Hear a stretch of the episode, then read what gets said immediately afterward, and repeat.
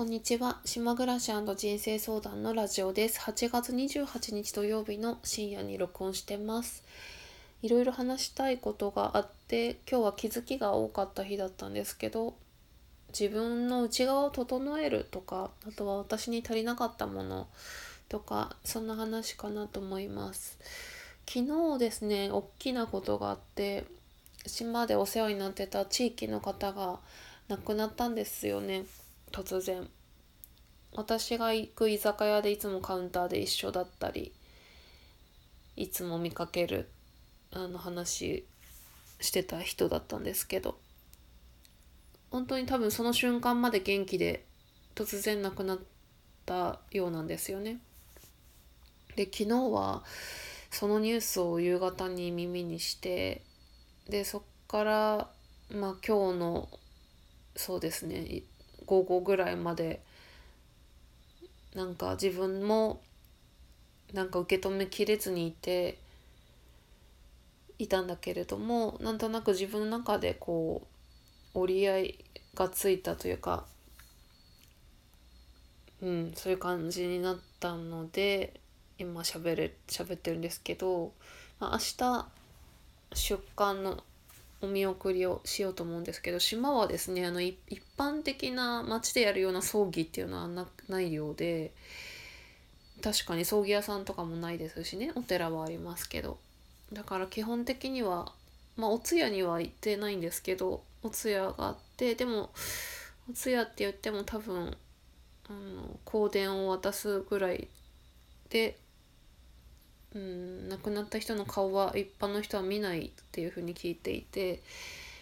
でいわゆる葬儀っていうのも出棺の時に玄関前で立ち会いをするっていうのそれそれなんですよね。だから明日そのそこに行こうと思ってるんですけどまあ明日になればなったでまたね私の気持ちが変わるというかまあ今あの現実感がないのでまた変わるんだろうなって思うんですけど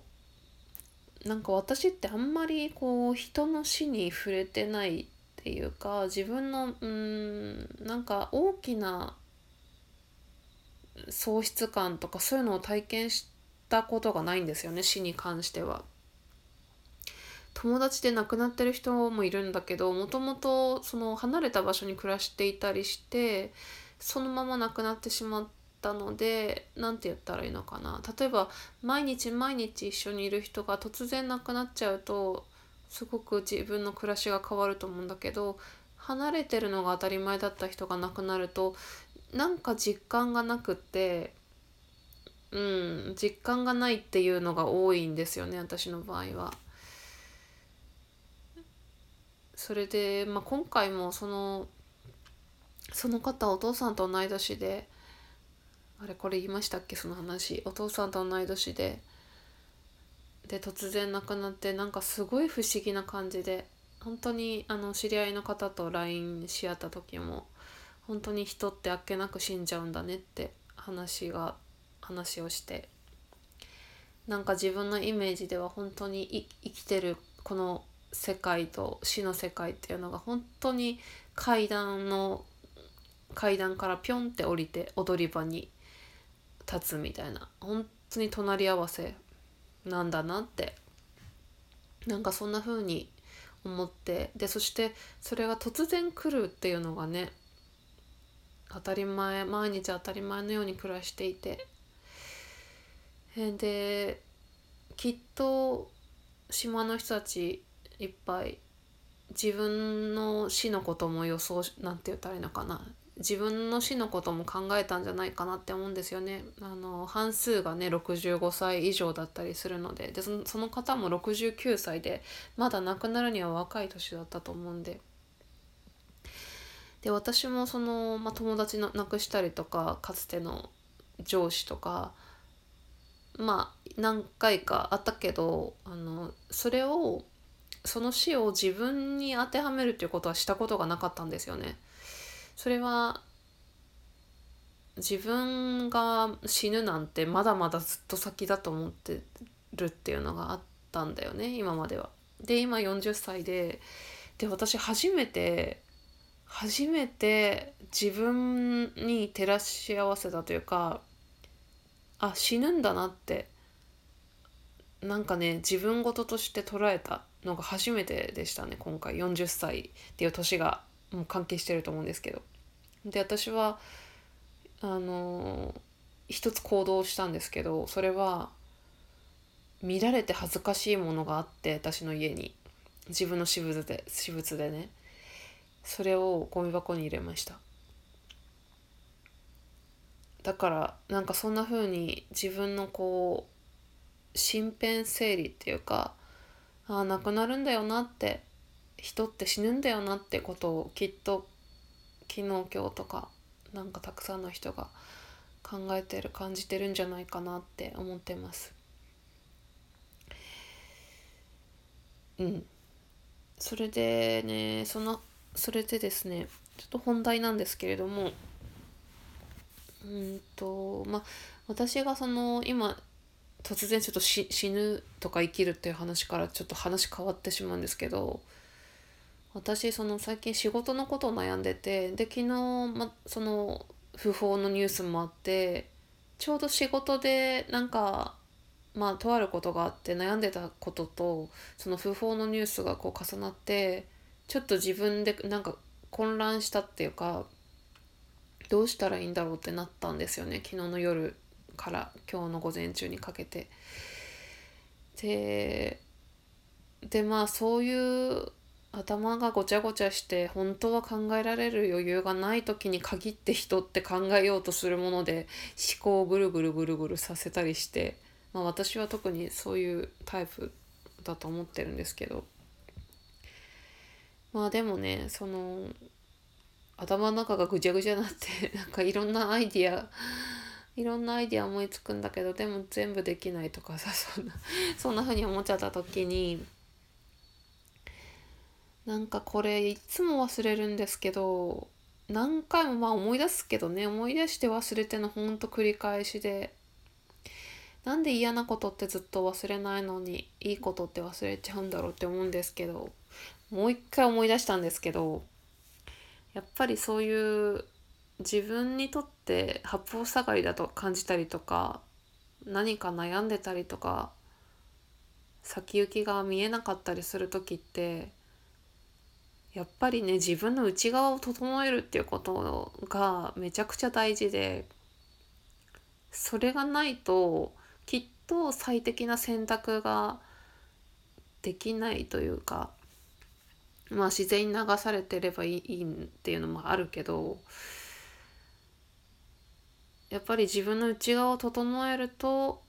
どれがいいのかっていうのがね分かるんですよね。なんかその感覚を今日午前中お風呂に半身浴してる時に気づいて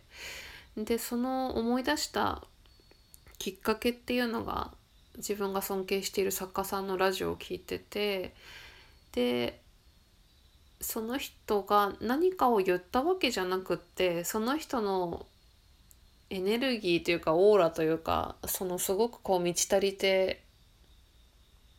うんなんか愛の状態っていうかすごくいい状態のその人の感じをすごく影響を受けたというかああこの感覚だよなってなんか思い出したっていうのがあるんですよね。それででなんか最近私結構ずっとあのポッドキャストとかラジオとか聞くことが多くてなんか誰かが喋ってる声を聞くっていうことが多かったんですよね。音楽聞くよりも人の声を人の話し声を聞くっていうことがあの自分のこう娯楽としてあってでもやっぱりその頭が混乱してたりこう悩んでたり昨日悲しいことがあったりとかする時ってやっぱりそういう人の話し声って入ってこない自分の中に入ってこないからなんか初めてこんなものを聞いてみたんですけどあの YouTube でなんでそれしようと思ったのか分かんないけど検索してあのシンキングポールってありますよね。あの仏壇にあるお椀みたいなのと同じなのか似てるああいう感じの仏壇にあるお椀じゃないなんて言ったらいいんでしたっけあれ。チーンってやつあれと似てるやつね。シンキングポール。それをなんか YouTube でうん3時間ぐらいねずっとそれを流してるっていうあの番組番組があってでそれをずっと流してたんですけどなんかねそれがすごく気持ちがよくて全然飽きないんですよ聞いてても。でそれ聞いてたらすごくなんか癒されてでその昨日の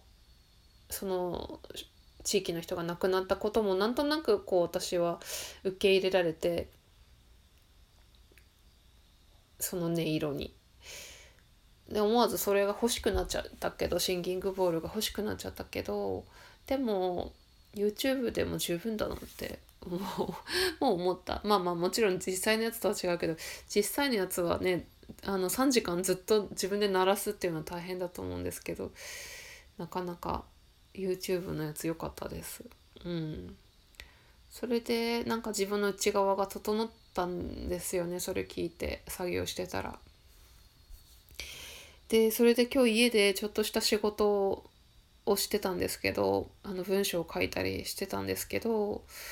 あのですねこれがものすごい私ねめちゃくちゃ大事大きい気づきっていうか忘れてたことがあってすっごい集中したんですよ今日めちゃくちゃ久しぶりに。でそれがすっごく気持ちがよくってその後あ今すっごい集中したなっていう感じで時間がどんどん過ぎていくじゃないですか。で私ねここ2週間ぐらい特にそうだったんだけどすごく集中力がなくてまああんまやりたくないやりたくないことをやってたっていう のがあるんだけど私はなんかなんで自分がこの今ちょっと仕事のことを悩んでんのかなって思った時に私はねもっと喋りたいって思ったんですよね。声を出したいっていうか話す仕事がしたいもっとって思って毎日でもねって思ってて。だからそれが今できてないからなんかバランスが悪いって思ってた思って決めつけてたんだよね。まあそれもあるあるんだけどでも今さっきすっごい集中してめっちゃ気持ちよかったからあ喋るっていうよりも多分集中してなかったっていうか集中できるものがなかったというかそれだったなっていうのを気づいてでで私は割とずっとずっと自分でリラックスしづらい人なのでリラックスするっていうことを結構大事にしてて最近ねそのお灸防灸っていうお灸を始めたりとかいろんなことやってんですよ。アロマとかキャンドルとか。ねなんか植物のスプレーとか。マッサージとか。とにかくまあいろいろやってるんですよ。やってるけど思い出したんですよね。あのリラックスっていい集中がないといいリラックスできないんですよ。っていうのを本当になんか忘れててそんなこと。